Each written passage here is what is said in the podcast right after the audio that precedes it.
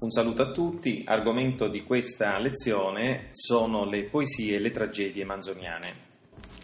Manzoni esordisce come poeta con alcune liriche di gusto neoclassico, la più importante delle quali è il Carme in morte di Carlo Imbonati, scritta nel milleottocentosei, che celebra le virtù intellettuali del defunto compagno della madre. Nel Carme Manzoni immagina che lo spirito dell'uomo torni a fargli visita di notte per spingerlo a condurre un'esistenza virtuosa e a cercare sempre la verità. Dopo la conversione, Manzoni elabora il progetto degli inni sacri, dodici liriche, ne vengono però ultimate soltanto cinque, finalizzate a celebrare le principali feste liturgiche del cattolicesimo.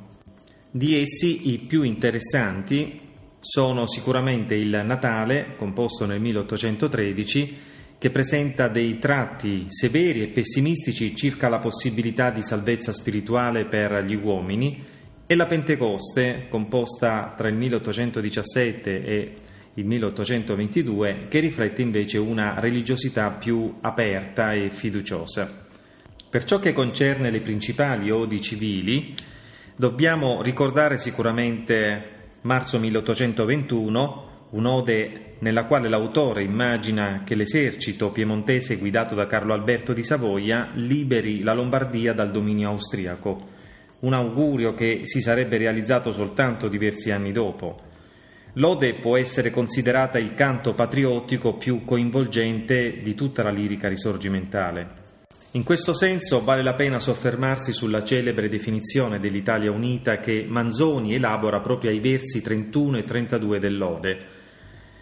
Una d'arme, di lingua, d'altare, di memorie, di sangue e di corra. L'unità d'arme si riferisce alla tradizione militare che accomuna gli italiani dai tempi dell'antica Roma. L'unità di lingua invece prefigura l'impegno di Manzoni per l'unificazione linguistica della penisola.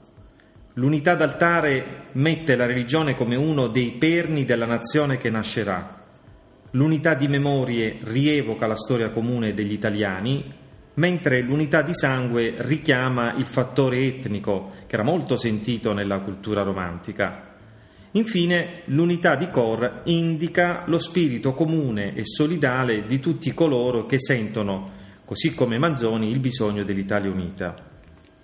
Quella di Manzoni è chiaramente un'utopia costruita su valori solo ideali e culturali, ma priva di una concreta prospettiva storico-politica. Nel milleottocentoventuno, infatti, la penisola è frammentata in stati regionali e in parte è sottoposta al dominio straniero. La maggiore delle quattro liriche civili scritte da Manzoni è il cinque maggio, composta in occasione della morte di Napoleone. L'ode nasce quasi di getto, ed è una cosa insolita per lo scrittore, tra il diciotto e il venti luglio del milleottocentoventuno. Due giorni prima, infatti, la Gazzetta di Milano aveva divulgato la notizia della morte di Napoleone, in esilio sull'isola di Sant'Elena, appunto il cinque maggio. L'ode, pur con l'interrogativo «Fu vera gloria?», al verso trentuno, rappresenta una chiara esaltazione di Napoleone, colui che aveva minacciato il predominio austriaco in Italia, e per questo motivo Manzoni invia personalmente due copie del manoscritto proprio alle autorità di Vienna prima di stamparla nel milleottocentoventitré insieme agli inni sacri. In realtà l'ode inserisce la rievocazione e la celebrazione di Napoleone all'interno di una più profonda meditazione di carattere religioso sulla sorte degli uomini e sul significato della storia e della vita. All'interno dell'ode, alla notizia della morte di Napoleone, la terra sembra fermarsi, stupefatta per la scomparsa di un uomo che aveva avuto nelle proprie mani il destino del mondo. Il poeta, che in passato non si era unito né alla schiera degli adulatori né a quella dei detrattori di Napoleone, adesso si sente libero di scrivere su di lui un canto destinato a durare forse in eterno. Inizia ricordando le vittorie militari di Napoleone, chiedendosi se quella fu vera gloria. La risposta viene lasciata alle generazioni future. Al momento il poeta può soltanto chinare la testa di fronte a Dio, che ha concesso una simile grandezza allo spirito di quell'uomo. Vengono poi rievocate la rapida capacità d'azione di Napoleone e la sua risolutezza nell'affrontare sia la vittoria che la sconfitta. Come un gigante della storia, egli si è posto come spartiacque fra due secoli, il Settecento e l'Ottocento, prima di sparire condannato all'esilio.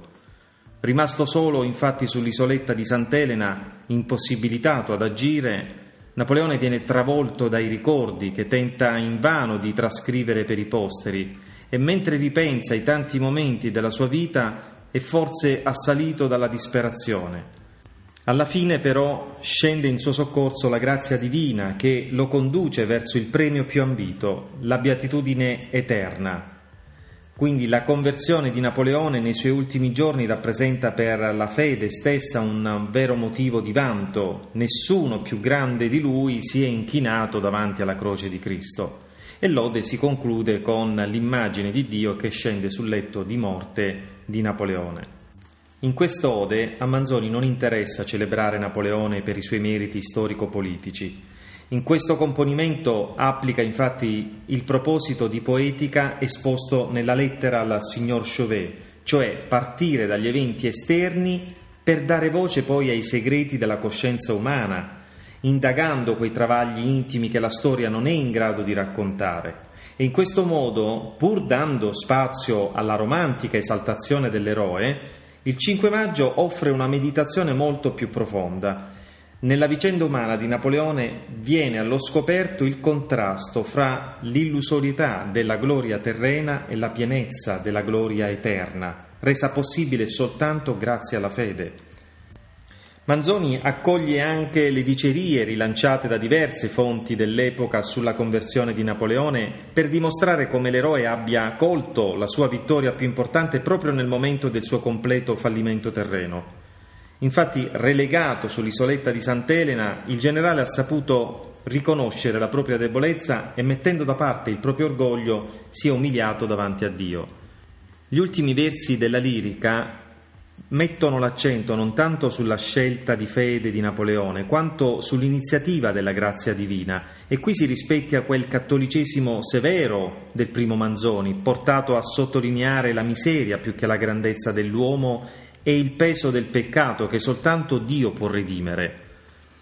Lo stile dell'ode è piuttosto elevato, al pari della materia affrontata. Il lessico sembra molto ricercato, sono presenti molti latinismi, dei termini arcaici, dei troncamenti, la personificazione del genio poetico, la similitudine dell'onda che travolge il naufrago posta proprio al centro dell'ode. Appare significativa inoltre la scelta di Manzoni di non nominare mai Napoleone, indicato sempre con il pronome ei. L'incipit lapidario del componimento ei fu è diventato nel tempo un'espressione proverbiale per indicare la morte di un personaggio famoso, e la stessa sorte è toccata la frase ai posteri l'ardua sentenza dei versi trentuno trentadue, oggi usata per sospendere il giudizio su una questione ritenuta troppo complessa. Relativamente alla produzione teatrale, esaminiamo qui due delle quattro tragedie composte dalla Manzoni, il Conte di Carmagnola e l'Adelchi. Entrambe queste tragedie inaugurano in Italia il teatro di ispirazione romantica e il fatto che siano proprio due tragedie, quindi appartengono ad uno dei generi più illustri della tradizione italiana, dimostra che Manzoni nei primi anni dell'Ottocento è ancora lontano da una letteratura popolare a cui invece guarderà successivamente con la scelta del romanzo.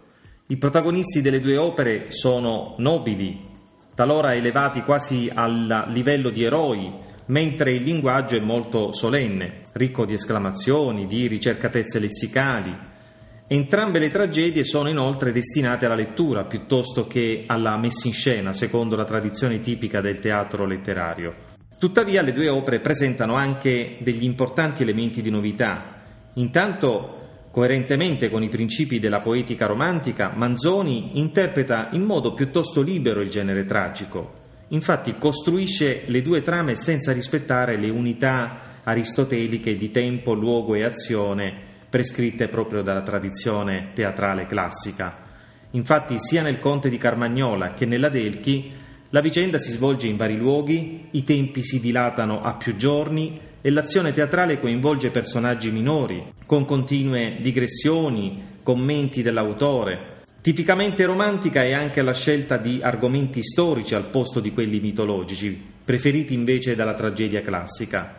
La trama del Conte di Carmagnola si svolge nel quindicesimo secolo, al tempo dei contrasti fra il Ducato di Milano e la Repubblica di Venezia. Il protagonista è un capitano di ventura che, essendo stato al servizio di entrambi i contendenti, viene ingiustamente accusato di tradimento dai veneziani e per questo motivo poi viene condannato a morte. Per l'ambientazione storica di Adelchi, invece, Manzoni torna indietro di oltre mille anni, fino ai primi secoli del Medioevo. L'opera, infatti, ricostruisce la fine della dominazione dei Longobardi in Italia, vinti dai Franchi chiamati dal Papa. Entrambe però le tragedie rileggono la storia passata alla luce di quella attuale. Le lotte fratricide del quindicesimo secolo, cioè la guerra tra Milano e Venezia, presenti nel Conte di Carmagnola, e la drammatica oppressione delle popolazioni italiche all'interno dell'Adelchi, alludono alla difficile situazione politica dell'Italia al tempo di Manzoni. La seconda tragedia manzoniana, Adelchi appunto, si ambienta nell'ottavo secolo, in quello che gli illuministi consideravano il periodo più oscuro e barbarico del Medioevo. In questo senso, pubblicata in appendice alla tragedia, vi è anche una scrupolosa ricerca storica dal titolo Discorso sopra alcuni punti della storia longobardica in Italia, la quale testimonia l'attenzione alla ricerca del vero da parte del Manzoni. Divisa in cinque atti, Adelchi si incentra sulla guerra tra Franchi e Longobardi, combattuta tra il settecentosettantatré e il settecentosettantaquattro per il possesso della penisola italiana. La storia della tragedia racconta della giovane Ermengarda che viene ripudiata da Carlo Magno, re dei Franchi, e decide di ritornare in Italia. Suo padre Desiderio, re dei Longobardi, vuole vendicarla e per questo, quando un inviato di Carlo gli ordina di restituire alcune terre al Papa, si rifiuta di obbedire. I tentativi del figlio Adelchi di dissuadere il padre sono vani e dunque scoppia la guerra. Adelchi, a capo delle truppe longobarde, si difende con grande eroismo, ma l'esito della guerra è ormai segnato a favore dei Franchi. Intanto Ermengarda muore, il re Desiderio viene catturato e suo figlio Adelchi muore in battaglia. Questa tragedia rappresenta una dolorosa indagine sul dramma del potere. La discesa in Italia dei Franchi scatena paure e genera una serie di opportunismi e tradimenti. Sono pochi coloro che danno prova di una superiore moralità e su tutti spicca il protagonista Adelchi, personaggio storico e nello stesso tempo idealizzato dalla Manzoni, il cui eroismo si scontra però con le violenze e le ingiustizie del mondo. In questo contesto ritroviamo quindi i grandi temi cari a Manzoni, le sciagure cioè della storia umana, la maledizione del potere, l'indagine sulla coscienza individuale, la drammatica scelta tra bene e male. Se quindi già nel Conte di Carmagnola gli interessi politici soffocavano ogni forma di giustizia, proprio perché il protagonista lì rimaneva vittima dell'invidia, del sospetto, ancora più pessimista è la visione espressa in Adelchi, opera in cui emerge in maniera evidente la religiosità severa del primo Manzoni. Contro il male qui non sembra esserci alcun rimedio. La terra è coltivata col sangue, cioè la storia sembra una catena di sofferenze e ingiustizie che porta un Adelchi ormai morente a concludere in modo amaro con la seguente affermazione: non resta che far torto o patirlo. L'umanità quindi sembra veramente divisa tra oppressori e oppressi. Ogni speranza di giustizia, di pace, si proietta verso la vita oltraterrena. È proprio negli oppressi che Dio si incarna, sono proprio essi a renderlo, sia pure in modo oscuro e misterioso, presente nel mondo.